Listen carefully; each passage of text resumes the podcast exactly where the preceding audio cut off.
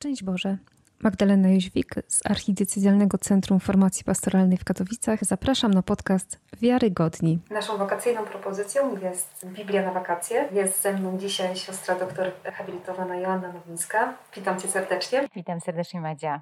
I jak już to zapowiadaliśmy wcześniej, będziemy zajmować się e, księgami, które nieczęsto spotykamy w liturgii. Myśl zasady, że na wakacje udajemy się tam, gdzie nas zazwyczaj nie ma prawda? Żeby zwiedzić coś nowego, dowiedzieć się czegoś nowego, odpocząć i może przeżyć jakąś przygodę. I rzeczywiście w tych księgach, które, o których sobie chcemy porozmawiać, tych przygód nie brakuje.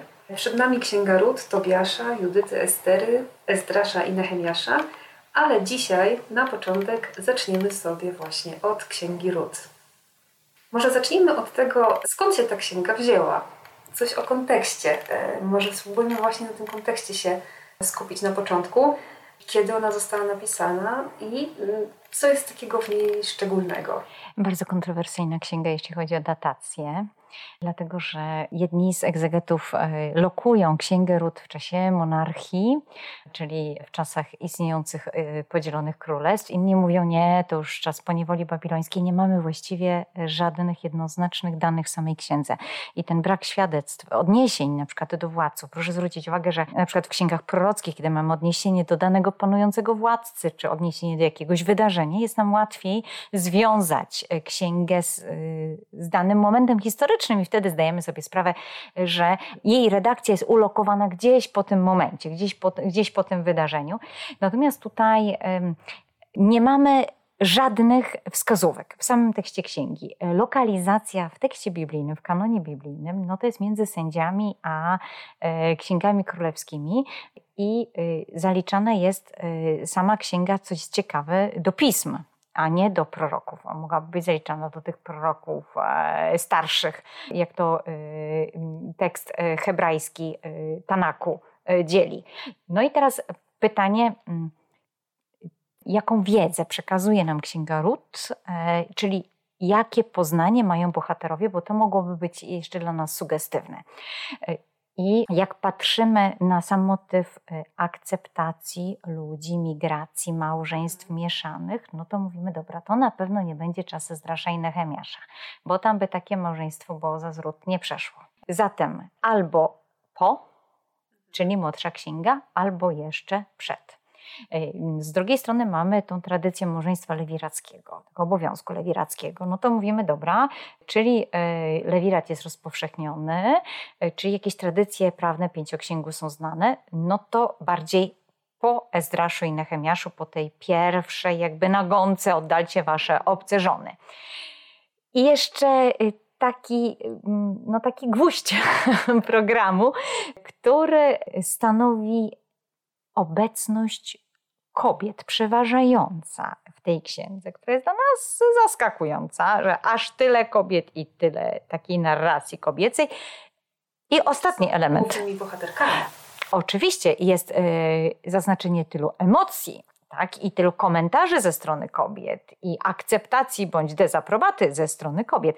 I jeszcze ostatnie zdanie, y, które kiedy przewrócimy sobie kartki Księgi Rut, jest też dla nas e, ciekawe, ponieważ ono sugeruje spójność z tradycjami Toledot genealogicznymi. E, ostatnie trzy wersety, cztery wersety. I moglibyśmy powiedzieć, no przecież w większości ksiąg biblijnych tego typu e, genealogie są na początku księgi, a nie na końcu. Ewentualnie gdzieś przy życiorysach królów się nam pojawiają, ale też zasady na początku jakiejś historii, a tutaj są na końcu. Zatem na pewno też czas, w którym Toledot, czyli genealogie są popularne, czyli już czas redakcji pięcioksięgu po redakcji pięcioksięgu. Zatem niestety muszę Cię zmartwić, to jest żadna odpowiedź, tak? To są tylko pootwierane drzwi. No trochę tych drzwi rzeczywiście się, rzeczywiście się otwarło ale myślę, że mimo wszystko warto trochę popatrzeć też właśnie z tej strony, tak? I zobaczyć, że to, że na końcu pojawia się ta genealogia, to też nam coś mówi o tej księdze i też nam coś mówi w ogóle o tym, jak i kiedy ona została napisana, chociaż właśnie z tego, co mówisz, okazuje się, że nie jest ją tak prosto e, umiejscowić, e, umiejscowić w czasie. No dobrze, ale może trochę łatwiej będzie z autorem tej księgi. To jest dla mnie fenomenalna koncepcja, jeśli chodzi o autorstwo, dlatego że jak sięgniemy do opracowań na przykład pani profesor Anny, Kuśmirek, to spotkamy się z bardzo szczegółowym badaniem całej narracji. Bo jak sobie wszyscy zdajemy sprawę, autorstwo określa się analizując sposób przekazu, wszystkie elementy narracji, czyli bohaterów, e, akcje, podmioty mówiące, podmioty percepujące i nagle tutaj wysuwają nam się, tak jak powiedziałyśmy, na plan pierwszy kobiety. Jest wręcz, Magda, taka teoria naukowa, taka mm, teza czy hipoteza odnośnie kobiecego autorstwa tej księgi, ponieważ na przykład zaskakujący jest fakt, że to kobiety jako mieszkanki Betlejem komentują przyjście Noemi, gdzie generalnie spodziewani byśmy się jakiejś męskiej aprobaty bądź dezaprobaty, bądź, e, bądź takiego żadnego odniesienia, prawda, ale stwierdzenie, że mm, przybyła i po prostu zaliczała się do wdów, które, których było, nie wiem, 15 w okolicy. Podobnie tekst, który pada e, w ostatnim rozdziale, że e, kobiety mówią e, do Noemi, że dziecko, które rodzi się ze związku Rut i Booza jest dla Noemi i że to Pan Bóg sprawi, żeby ono było dla niej pociechą i co więcej Noemi bierze dziecko, kładzie na swoim łonie i je wychowuje, a to jest taki element usynowienia. I oczekiwalibyśmy tutaj Booza właściwie w tej roli, prawda? Leżącego, mającego tutaj dziecko na piersiach i mówiącego tak, to jest mój syn.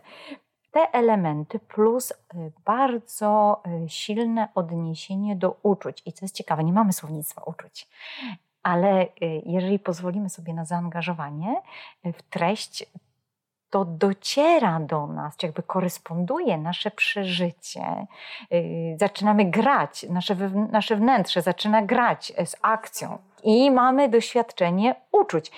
Także y, jak popatrzymy, to odzywa się tu z mężczyzn tylko boss, prawda? I ewentualnie odzywa się ten drugi mężczyzna, który ma e, prawo lewiratu i koniec. I to jest e, tak naprawdę nowa postać, to już nawet jest jakiś prawie statysta. Tak, tak, dokładnie. Dokładnie, tak. E, większość wypowiedzi to są wypowiedzi kobiece i tu kobie... generalnie reżyserem całej rzeczywistości jest Noemi.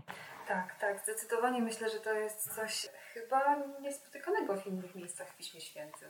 Czy jakaś księga jest jeszcze aż tak przejęta przez kobiety? Może takie pasusy, jak mamy Rahab, gdzie ona mhm. króluje tak naprawdę w drugim e, rozdziale e, Księgi Jozłego, ale mamy wrażenie, że Rahab jest tam postacią pro, e, jakby kluczową w narracji, bohaterką kluczową, bo wy, zwiadowcy, którzy zostają wysłani, okazują się trochę takimi mało zorganizowanymi, mówiąc delikatnie, żeby uniknąć jakichś kolok oni nie ubliżajmy tutaj. Może zmęczonym zwiadowcom z wojska. Mm, tak. E, I nie mieli koncepcji, jak, e, jak tutaj e, nawiązać relacje czy uzyskać informacje. I myślę sobie też teraz o księdze pieśni nad pieśniami, ale tutaj ta retoryka miłosna jest właściwie w duecie nam prezentowana. Tak, też tak myślę, że chyba to bardziej duet jest tutaj. Poza tym paralel innych mm, nie mamy stanowczo. Nawet Judyta. Judyta jest tak naprawdę, Judyta mimo, że jest główną bohaterką, to pobrzmiewa tam cały czas opinia narratora. Bardzo silnie, który jednak buduje nam takie przestrzenie kontrowersji. No ale o tym zostawimy sobie Judytę potem na czas omawiania księgi. Tak, y, słuchając Ciebie zastanawiam się, czy Żydzi nie mieli problemu z tym, że ta księga została napisana przez kobietę? Jeśli tak było, w sensie tak chodzi mi o taki wymiar społeczny. To nie jest teza, która pochodzi z czasów e, starożytnych. To jest teza dzisiejszych egzegetów w oparciu o badania tekstu. Ale jeżeli ona jest prawdziwa. Nie, starożytny człowiek nie zajmuje się autorstwem. Ona jest absolutnie drugorzędna. Istotą jest przekaz. Mm, I ten przekaz e, jest postrzegany, jest tak percepowany jako komunikacja e, ze strony Pana Boga.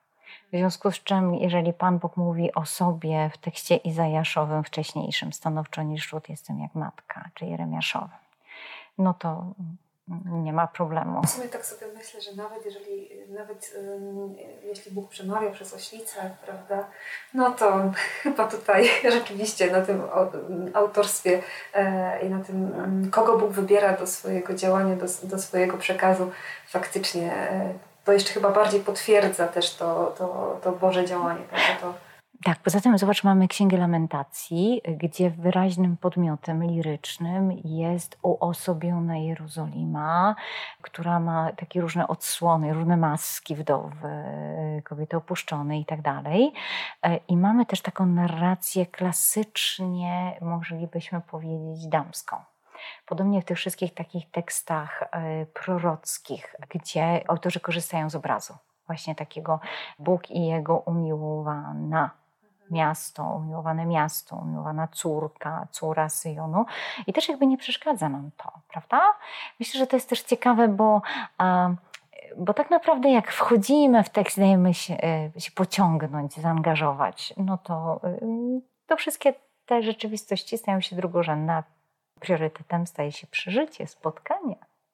No rzeczywiście tak jest, bo tak sobie myślę, że E, to, o czym wspomniałaś na początku, żebyśmy się dali zaangażować w tą historię, żebyśmy się dali zaangażować w to, co się dzieje, w to, co przeżywał ten bohater, w tą sytuację jego życiową, to faktycznie trochę nas wszystkich stawia w takiej perspektywie doświadczenia po prostu ludzkiego. Tak? Że każdy z nas może mieć takie doświadczenie, jak miał Abraham, tak? jakiegoś wyjścia czy jakiejś próby, że możemy mieć y, doświadczenie właśnie ród, tak, jej historii, albo Noemi i jej historii. I tutaj niezależne jest to z tego, czy jesteśmy mężczyznami czy kobietami, bo chodzi o doświadczenie, o relacje, a nie tyle o to, y, y, że pewne fragmenty Biblii są dla panów, a pewne fragmenty Biblii są dla pań, prawda? Dokładnie. Wiesz, myślę sobie jeszcze o tym, że to jest kwestia kondycji, w jakiej jesteśmy w danym momencie i doświadczeń, które w tym momencie mamy. Y, one albo korespondują z opisaną sytuacją biblijną, coś nam zagra, i wtedy jakby ta rzeczywistość się nam bliższa bądź kłująca. I, e, I to jest też, e, myślę, fenomen natchnienia tekstu biblijnego, że za każdym razem, kiedy czytamy, to e, odsłania nam się rzeczywistość obecności Pana Boga żywej, absolutnie nowa, ale dlatego też nowa, że my jesteśmy nowi, inni, prawda? A zarazem mamy do czynienia z Bogiem, który jest nieskończenie twórczy przez swoje słowo. A z innej strony jest też tak, że niektórych doświadczeń biblijnych nie rozumiemy jeszcze teraz bo jeszcze nie jesteśmy w tym momencie na przykład swojego życia, tak? albo jeszcze takich rzeczy żeśmy nie przeżyli. I dzisiaj czytamy pewne teksty i zastanawiamy się, no tak, jest to jakaś historia, ale nie umiem w to wejść, nie umiem w to zaangażować, bo jeszcze mnie tam nie ma, prawda? W relacji z Bogiem, w jakiejś dojrzałości życiowej. I chyba trzeba się też trochę na to zgodzić, że tak jest, że my jesteśmy też takimi pielgrzymami w drodze. I ta, ta nasza relacja ze Słowem Bożym, ona się ciągle rozwija przez słowo oczywiście z samym, z samym Bogiem. I dopiero w pewnym momencie możemy zrozumieć, o co chodziło w tym doświadczeniu, które mamy opisane w Piśmie Świętym. Tak, stanowczo się z Tobą zgadzam. I tak sobie myślę teraz o Ruth, właśnie jako o kobiecie, która wchodzi, jakby decyduje się wejść w absolutną inność, prawda, w taką um, pozycję kogoś no, przekreślonego, obcego w danej społeczności i to jeszcze w kondycję kobiety pozbawionej męża, wdowy, młodej wdowy. Więc generalnie w, naszym, w naszej społeczności powiedzielibyśmy no jeszcze mnóstwo otwartych perspektyw, a w społeczności starożytnej no lewirat ewentualnie, no ale z cudzoziemką to niekoniecznie. To jest też taka chyba przestrzeń, gdzie człowiek staje wobec doświadczenia drugiego człowieka i z takim szacunkiem wobec Boga, który w tym doświadczeniu drugiego człowieka okazuje się naszym oczom tak mega delikatny, prawda? Taki, taki dyskretny. Niesamowicie. Nie wiem, czy masz takie wrażenie też. Wiesz, myślę, że patrząc na tą postawę ród wobec teściowej, to trzeba chyba tutaj podkreślić, że to jest postawa synowej wobec teściowej. Nie wiem, jaki ty masz ogląd na teściowe, ale tak patrząc po moich znajomych, to różnie z tym bywa i po rodzinie również natomiast, że rzeczywiście mam takie wrażenie, że Ruth dała się pociągnąć tak właśnie delikatnie przez Boga, dała się pociągnąć takiemu doświadczeniu czystej miłości bliźniego. Bo ona naprawdę nie miała interesu w tym, żeby iść z Naemi. Mogła sobie wrócić do rodziców. Wyszło jej życie, no to pokujemy się i wracamy, prawda? Tak, ja propos tego powrotu właśnie do rodziców, zwróć uwagę, jaki to jest świetny tekst, bo pada stwierdzenie ze strony Noemi, wróć e, i, do Or, i do Rut, i do Orfy, wróćcie do domu swojej matki, prawda? To jest, nas też zaskakuje. Tak, tak bo normalnie mamy przecież sformułowanie do domu ojca, który będzie cię żywił i tak dalej, i tak dalej, i będzie się temu zajmował, nie ma innego wyjścia, ale to do domu swojej matki, więc y, z jednej strony jest to też sugestia tego właśnie kobiecego autorstwa, a z drugiej strony możemy powiedzieć, to jest też trochę taki zgrzyt, bo nagle się okazuje, że Noemi sugeruje, że okej, okay, wracacie, ale też nie wiecie, gdzie możecie wrócić, a może nawet nie macie dokąd wrócić. No tak, także jednak to nie jest e, powrót do ciepłego domku. Tak, tak. E, powrót w, w równie trudne realia, aczkolwiek do siebie. Tak. Co nie? Więc kulturowo będziemy akceptowani, a nie będziemy migrantami. Tak, tak. Jednak e, jeśli chodzi o ten kontekst społeczny, to faktycznie mimo wszystko zostanie tam w tej ziemi byłoby dla Ruth bezpieczniejsze, bo to jest przynajmniej to, co zna. To jest na pewno to, co zna, to, co jest jej, a tutaj no decyduje się nie dość, że na życie z teściową. tak. jeszcze mhm. y, w obcej ziemi, tak, i jeszcze z łatką przyszytą. A z drugiej strony mamy też pewien nimb tajemnicy, mhm. bo y, tak naprawdę popatrz, Orfa rozmawia z Noemi. I zobacz, mamy tutaj opisaną najpierw reakcję Orfy. Mhm. I mamy takie wrażenie, że mówiącą jest tylko Noemi, a nie ma żadnej najpierw wypowiedzi, gdzieś do wersetu 15, żadnej wypowiedzi e, ze strony Rut. Ona dopiero jakby w samej puencie odsłania swój zamiar. Czyli nie, nie zostajemy wprowadzeni w dialog. Jakby autor natchniony mówi: Ja traktuję sytuację selektywnie, bo chciałbym Was tylko zaprosić do pewnego doświadczenia prawda? Nie zamierzam Wam tutaj charakteryzować całego biogramu, y, czy takiego właśnie day by day, prawda? Czasu y, Rut y, i Noemi. A druga rzecz, myślę sobie, ta konstatacja ze strony Rut, dlaczego idę, jest, jest dosyć ciekawa, ponieważ mamy tak, pójdę gdzie Ty pójdziesz, tak? Zamieszkam gdzie Ty zamieszkasz. Twój naród będzie moim narodem, Twój Bóg będzie moim Bogiem. I nagle mm, po motywie drogi, po motywie osiad- osadzenia, osia- y, osiadłej już formy, pojawia się wejście przynależność do narodu, uznanie narodu za swój, bo fizycznie przecież y, Rut nie będzie przynależeć do Izraela. Zatem albo mamy do czynienia z redakcją księgi gdzieś w diasporze, gdzie tak jak mm, Europejczycy w Afryce, bez względu na to, czy, Amery- czy y, Słowak, czy Polak, to i tak ten sam, prawda? Biały. Y, I jeszcze kolejny element, który się tutaj pojawia, przejęcie Boga. Y, zatem, czy tylko poddanie się z racji, że to jest opiekun tego narodu, więc ja przyjmując Twój naród, przyjmuję także Twojego Boga, czy gdzieś pobrzmiewa nam tutaj przeczucie, że jeżeli ty, będąc wdową, nie ciągniesz nas ze sobą, chociaż mogłybyśmy na ciebie zarabiać, tak? A chociaż przynosić ci coś do tego domu, albo wyjść za mąż i tobie zamie zorganizować jakieś legowisko ciepłe, to ty jednak nie naciskasz na nas. Czyli ktoś, kto jest dla ciebie mistrzem funkcjonowania, ktoś, kto ciebie prowadził jakby w twojej życiowej takiej e, formacji, kulturze, to nie jest ktoś, kto będzie naciskał. Jest ktoś nachalny. Tak, nie, tam nie ma żadnego przymusu. Ten Bóg jest kimś, kto promuje. I sobie myślę, może ta, ta iskierka fascynacji gdzieś obudziła się wrót? Nie wiem domniemuję w oparciu o tekst. Faktycznie nie zwracałam na to uwagi wcześniej, że Noemi, później Mara, e, ona też przecież e, zachowuje się bardzo fair wobec swoich synowych, prawda? Że rzeczywiście to, o czym mówisz, nie, nie chce ich zaciągnąć do pracy, nie chce im zaprojektować przyszłości, co powinnyście zrobić wobec mnie, tak, wobec mnie, ale daje im wolność. Wręcz im pokazuje to, co by dla nich było dobre, tak, z jej takiej perspektywy jako Mm, jako teściowej, tak? że skupia się na dobru, które byłoby dla nich, a nie na swojej korzyści, które mogłaby, na swoich korzyściach, które mogłaby mieć ze swoich synowych. Faktycznie, tak nigdy nie popatrzyłam na, na tą postawę Naemi. Tak, i wtedy też w zupełnie innym świetle na przykład e, odbieramy to i takie e, ala marudzenie, kiedy przychodzi do Betlejem, prawda?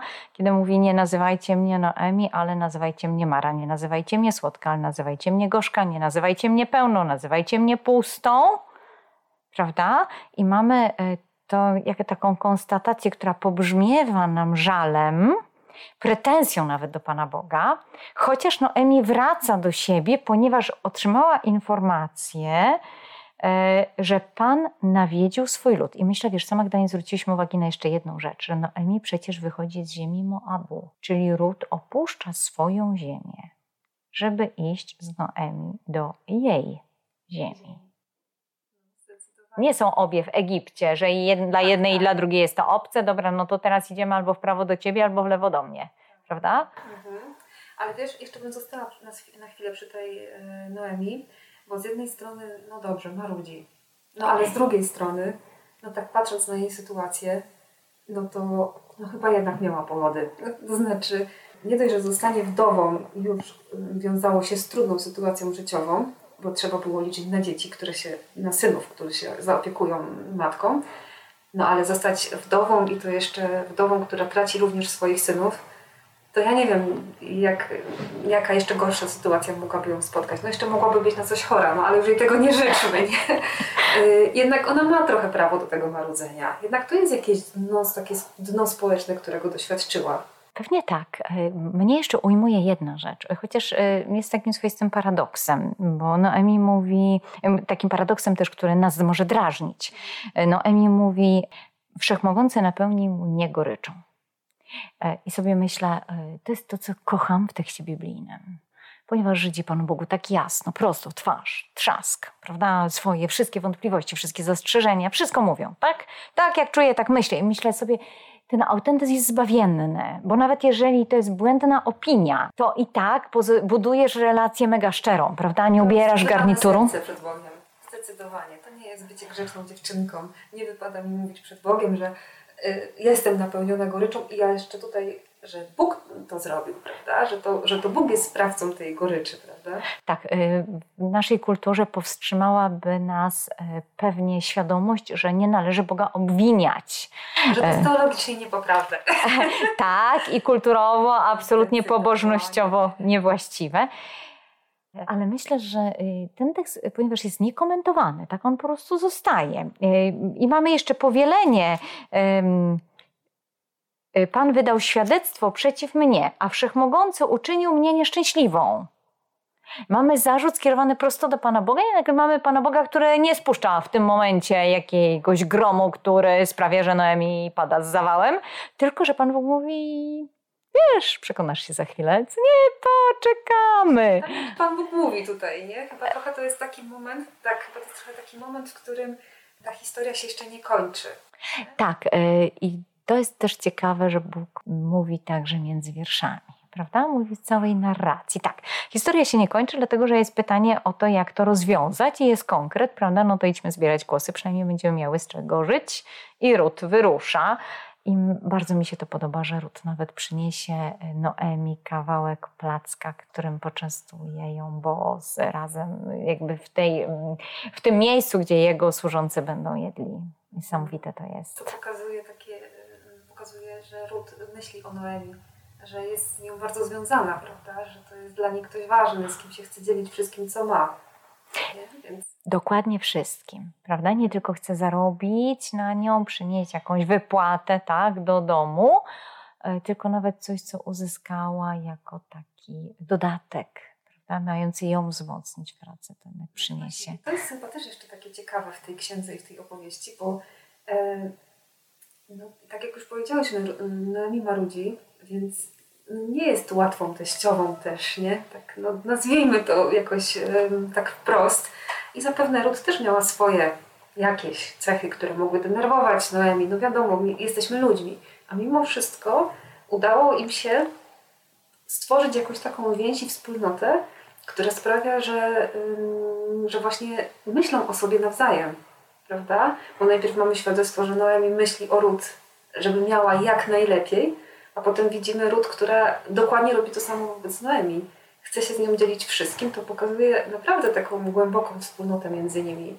To jest takie ciekawe, nie? Że, że, że zadziało się to w takich no, niełatwych dla nich okolicznościach, kiedy właściwie zaczynają dopiero budować swoje życie w Izraelu, prawda? No bo muszą się tam jakoś odnaleźć. Nie przyszły na gotowe. Tak, pozwól, e, że wbiję tutaj kij mrowisko, dlatego że jak e, Ród wróci e, z pierwszego ziarnobrania i będzie relacjonować teściowej, teściowa będzie ją pytać, gdzie była, to Ród zrelacjonuje, że mogła jeść z dziewczętami Booza, natomiast de facto z mężczyznami przebywała. I tak myślimy sobie, a nie rozumie?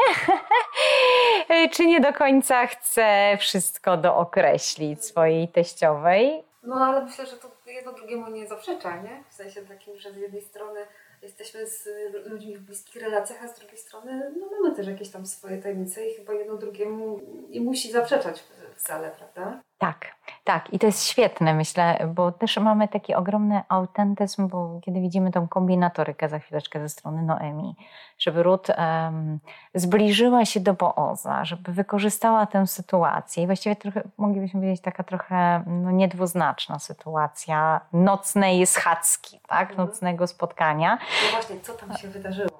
Nic. E, tak, żadnych konotacji seksualnych nie ma to wydarzenie. Tak, nie ma dowodów, natomiast pozycja sama, w której e, Ród układa się przy Boozie jest taką pozycją klasycznie małżeńską. Więc tutaj e, jest to niekwestionowalne, natomiast nie, nie mamy podstaw, żeby twierdzić, że doszło do jakiegoś zbliżenia seksualnego. Też na korzyść Booza w tej sytuacji przemawia stwierdzenie, że Boz nie chce, żeby ktoś nawet podejrzewał Ród. On jej nie wygania od siebie, prawda? To nie jest e, zgwałcona Tamar, którą będziemy widzieć w drugiej księdze Samuelowej. E, to jest kobieta, którą Boaz chce ochronić, żeby nikt jej nie podejrzewał, że jest jakąś kobietą łatwą. Przyszła do niego w nocy i trzy kropki, lecz mówi jej e, weź ziarno, to będzie dowód też. Moglibyśmy dopowiedzieć tego, że byłaś zbierać kłosy. Tak? Właśnie, tak może zatrzymajmy się na tym, jak Boaz widzi Ruth? Bardzo pozytywnie e, i e, bo nie wiem, czy jest plotkarzem, czy słucha plotek, czy jak on, e, jak on funkcjonuje w społeczności, natomiast pierwsze, co słyszy o Rut, słyszy od sług, że to jest młoda Moabitka, która przyszła z Noemi do ziemi Moabu, a potem wyznaje Rut, oznajmiono mi to, co uczyniłaś swojej teściowej po śmierci swego męża. Opuściłaś ojca swego i matkę swoją, swoją ziemię rodzinną, przyszłaś do narodu, którego przedtem nie znałaś. Niech cię wynagrodzi Pan za to, co uczyniłaś i niech będzie Twoja nagroda u Pana Boga Izraela.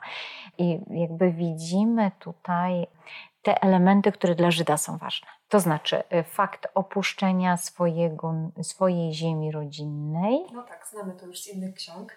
Tak, i przyjścia do narodu, którego się wcześniej nie znało. I trzecie, konfrontację z Bogiem, jakby mm, y, skorzystanie ze schronienia, którego każdemu udziela Pan Bóg. I to są trzy aspekty dla Booza bardzo ważne, czyli miłosierdzie, które nam potem wróci w kolejnych księgach, na wzór Boga, który jest czuły i opiekuńczy. Jest jakby pójście za osobą, którą się kocha, tak jak Bóg idzie za Izraelem wszędzie. To mamy świadectwo chociażby księgi Ezechiela, prawda, ten fenomen Boga w ziemi Babilonu. E, I e, trzeci mm, element, ten aspekt poznawania, że wchodzę w rzeczywistość, której nie znam, ale ponieważ wchodzę w nią y, jakby ze względu też na Boga czy na wartości, mm, które dają mi przeczucie mhm. Boga, to że to jest e, wysoko gratyfikowane, bo to jest, świadczy o takiej wielkości człowieczeństwa też danej osoby daje się pociągnąć temu, co najważniejsze, największe, w sensie Bogu i Jego e, planom. Tak, i Jego takiej fascynacji, Jego tożsamości, mhm. prawda? No, myślę, że to jest też niezwykłe, bo nagle mamy mężczyznę, który mówi, podoba mi się ta kobieta ze względu na to, co zrobiła dla swojej teściowej. No właśnie. No właśnie. Oczywiście ja też na to zwróciłam uwagę, że to jest ciekawy opis ze strony mężczyzny, nie? że rzeczywiście no, może my dzisiaj kobiety jesteśmy już trochę tak zepsute tym myśleniem, że jednak mężczyźni tak powierzchownie na, na nas patrzą, ale no, mamy pewnie też swoje argumenty za tym, dlaczego tak myślimy, a tutaj jest ocena kobiety ze względu na jej postawę, ze względu na to, e, co ona robi. Tak? Ze względu na to, kim ona się staje przez to, czego doświadcza i, i co robi właśnie. Tak, i w konsekwencji też e, to polecenie, które było zdaje sługom, wyrzucajcie wręcz głosy, żeby ród mogła zbierać, a drugie, nie krzyczcie na nią. To jest taki niuans, ale powiedzielibyśmy jak niesamowicie empatyczny. No i teraz e, jest ciekawe, bo do czego w końcu ta historia zmierza prawda? Do jakiegoś e, rozwiązania e, sytuacji, którego podejmuje się boss. On przecież nie jest przez nikogo jakby zachęcany, e, popychany. Noemi nie idzie do niego i mówi, hej, ty jesteś, wiesz, spokrewniony z nami, to ty powinieneś, prawda? I to słowo musisz. Ale, ale mimo wszystko wysyła Rudy do boza, więc jakby tak sygnał. Taką, taki sygnał, tak na horyzoncie. Tak. No to my kobiety tak wiemy, jak to się robi. No. E, tak, i Boaz też świetnie sprawę rozgrywa, dlatego że kiedy konfrontuje się z tym drugim mężczyzną, który ma pierwszeństwo mhm. tego przejęcia i pola, i żony, i najpierw mu dookreśla, że jest pole do wzięcia. I... No, to jest sprytne, że zaczyna od tego pola.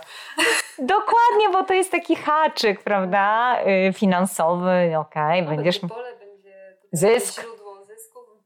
Ale jest jeszcze w promocji żona do wzięcia. Ja nie, dlaczego nie? Prawda? I to jest niesamowite, bo zobacz, e, ten opór wobec żony jest związany z faktem, że zadaniem mężczyzny było żonę ubrać, wystroić w klejnoty, ponieważ żona to była jego wizytówka. No dobrze, dobrze, na tym się zatrzymajmy, bo z jednej strony myślę, że wiele pani właśnie teraz puści ten fragment swoim mężczyznom, żeby wiedzieli, jakie są ich obowiązki, ale z drugiej strony tak mi się trochę kołacze w głowie, czy to nie jest takie przedmiotowe potraktowanie kobiety, że wystarczy, żeby ładnie wyglądała? Kobiety nie miały kieszonkowego, nie miały też swoich zarobków. No to jest jakiś argument. Więc kobieta sama nie mogła jakby sobie zakupić ze swoich oszczędności, z jakiegoś podziału majątkowego. Dopiero w przypadku wdów takich bogatych jak Judyta będziemy mieli z tym do czynienia. Chociaż Judyta też się ubiera w szaty, które w większości ma po czasie bycia z mężem. Druga sprawa, żona jest widziana zawsze w optyce męża, jako przynależąca do danego mężczyzny pierwszorzędna czy drugorzędna, ale jest. I teraz, jeżeli ona przynależy do danego mężczyzny, no to jest wersja, jeżeli to jest twój samochód, tak, i po prostu jest rozklekotany, zardzewiały, e, no to. Mm, Coś można sobie o tobie pomyśleć. Tak, albo brudny, to jakby. Mm, oczywiście y, zdajemy sobie sprawę, jak y, okrutna potrafi być opinia publiczna i że wielokrotnie błędnie to wszystko jest oceniane, ale jakby to e, tak, i chciałabym jakby zwrócić tutaj uwagę na to, że my rejestrujemy takie fakty, że nawet jeżeli nie oceniamy osoby, co daj Boże, myślę, że do tego trzeba dążyć, to jakby rejestrujemy fakt, że to jest na przykład tej osoby samochód. I to jest identycznie, rejestrujemy, to jest jego żona. Dlaczego ona jest zaniedbana? Dzisiaj byśmy powiedzieli, co jej się dzieje, tak? Ale jeżeli widzimy ją z mężem, to automatycznie nasuwa się pytanie, a czy on coś robi, żeby jej było lepiej? O, no, no, no, to już. tak, dlatego y, kiedy mamy do czynienia z traktowaniem żony jako wizytówki, to nie jest to element przedmiotowy e, traktowania kobiety, taki aspekt przedmiotowy traktowania kobiety, ale mamy tutaj do czynienia z e, ukazaniem, że my stanowimy jedno w relacji. W związku z czym, jeżeli to jest moja żona, to nie jest moja koleżanka, to jest moja żona, zatem stanowi część mnie, będą jednym ciałem. E, czyli jeżeli to jest część mojego ciała, to automatycznie jakby y, należałoby, żeby była w podobnym utrzymaniu, zaopatrzeniu, zadbaniu. Trochę mi się tak kojarzy to z takim, y, z takim wzięciem odpowiedzialności za drugiego, który właśnie ze mną jest jednym, tak? ale też y, y, z miłością, która mm, z jednej strony jest miłością do siebie i dlatego też do bliźniego. Tak? Bo ten ktoś jest właśnie tym jednym ze mną. Tak, a z drugiej strony no, uwagę przyciąga kobieta. I pierwsze pytanie, jak patrzę na przykład na księgę rodzaju, czy ja to żona, mhm. prawda? E, to nie jest pytanie, e, czy ja to córka, prawda? Czy jakby z, jakiego kraju ona jest? To jest pytanie, czy ja to żona. Kto ma taką fajną żonę? Ale to jest myślenie starożytnych, prawda? Więc myślę, że dla nas też, no też takie ciekawe, niemniej, bo genialnie wyrównuje z tej sytuacji, bo tak ustawi ten dialogizmos, prawda, tą dyskusję, że żona przeważy e, i dzięki temu nastąpi przekazanie pola, przekazanie żony, i Boaz powie do starszyzny, świadkami jesteście, nabyłem z rąk Noemi to wszystko, co należało do Eli Meleka i wszystko, co należało do Kiliona i Machlona, a także nabyłem dla siebie za żonę Rut Moabitkę, żonę Machlona, żeby utrwalić imię zmarłego na jego dziedzictwie, by nie zginęło. Jesteście dla mnie świadkami w tej sprawie. To jest też niesamowite, bo jakby mamy Booza, który mówi, ja chciałem wszystko klarownie zrobić. Tak, żeby nikt nie miał wątpliwości. Żebyście mieli wszyscy świadomość, że to jest uczciwe. Zgodne z prawem. Tak. I że świadome. Mhm. I właśnie na końcu myślę, że y, jeszcze o tym porozmawiajmy chwileczkę. Ta księga w pewnym sensie ma trochę w sobie sprzeczności, bo z jednej strony, tak jak powiedziałam przed chwilą, Boc postępuje zgodnie z prawem, ustawia to, no ale generalnie mieści się w prawie, a z drugiej strony no, bierze sobie za żonę Rut Moabitkę. Moabitkę. O tym tutaj e, myślę warto, warto pamiętać. Czyli mamy tu jakieś przełamanie schematu. Mamy jakieś przełamanie w ogóle no, tradycyjnych konwenansów, można powiedzieć, prawda? I, I o tym jeszcze, o to jeszcze bym chciała zapytać, że właśnie Biblia jest pełna tego przełamywania schematów prawda? A z drugiej strony, potem jak patrzymy na Ewangelię, patrzymy na uczonych w piśmie, patrzymy na faryzeuszów, i oni nie chcą przełamać tych schematów. Tak, to jest ludzka postawa, prawda? A tutaj e, jakby pytanie jest o źródło.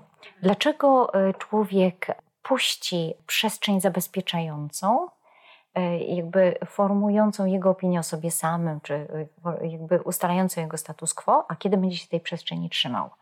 I e, mamy faryzeuszów, którzy swoją pseudoświętość, tak idealność, doskonałość budują w oparciu o to, jak siebie zakwalifikują w codziennym działaniu, czyli jestem ok, tak?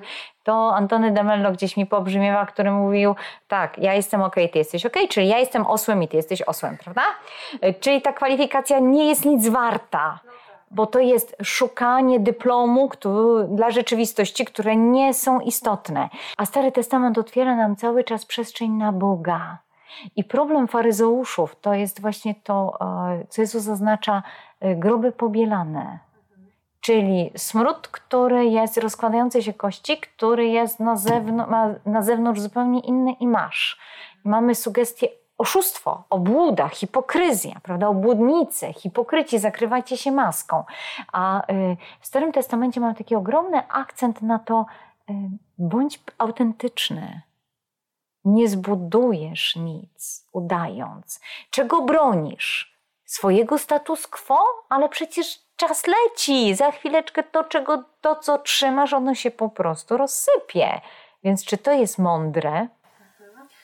Tak mi się wydaje właśnie w kontekście tego, o czym mówisz, że ta historia Rut pokazuje, że to po pierwsze Bóg nas prowadzi, a po drugie, że, że jednak w naszym życiu są momenty, w których przełamujemy te schematy.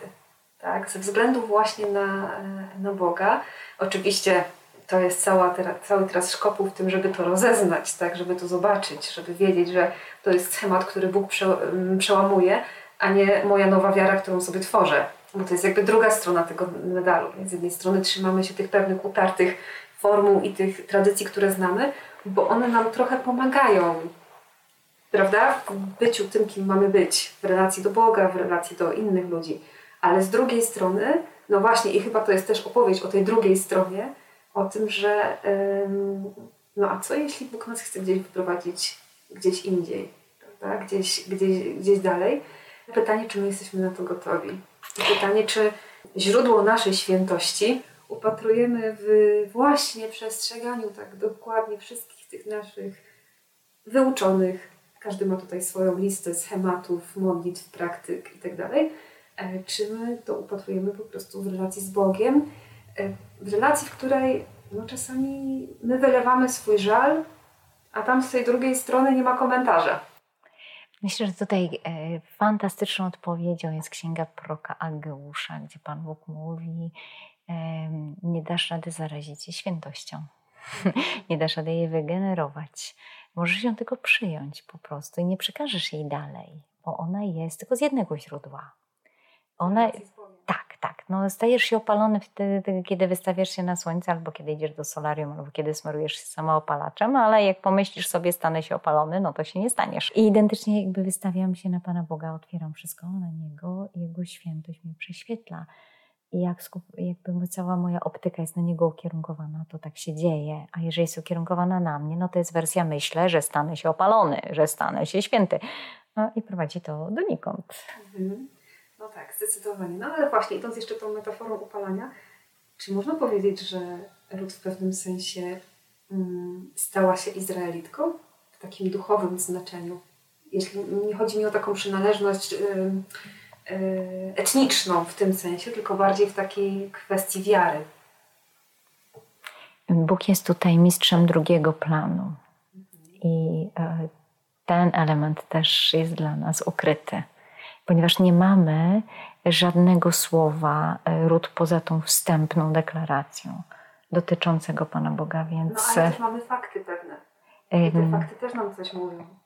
E, natomiast nie mamy bezpośrednich jej odniesień do Jahwe. Okej, okay, tak, w tym sensie tak, faktycznie. Mhm. No więc e, Myślę, że to jest to, co lubię, na przykład w tekście biblijnym. Pan Bóg nigdy nie zamyka zawsze otwiera i zostaje otwarte, zostawia otwarte i mówi, lubisz ten wiatr? Zobaczymy, dokąd nas poprowadzi i dokąd poprowadzi też innych e, biblijnych bohaterów, o których będziemy rozmawiać. Za dzisiaj bardzo dziękuję. Siostra doktor habilitowana Joanna Nowińska była naszym gościem, chociaż takim gościem nie do końca, bo będzie stałą bywalczynią naszej Biblii na wakacje, ale za dzisiaj bardzo dziękuję. Dzięki.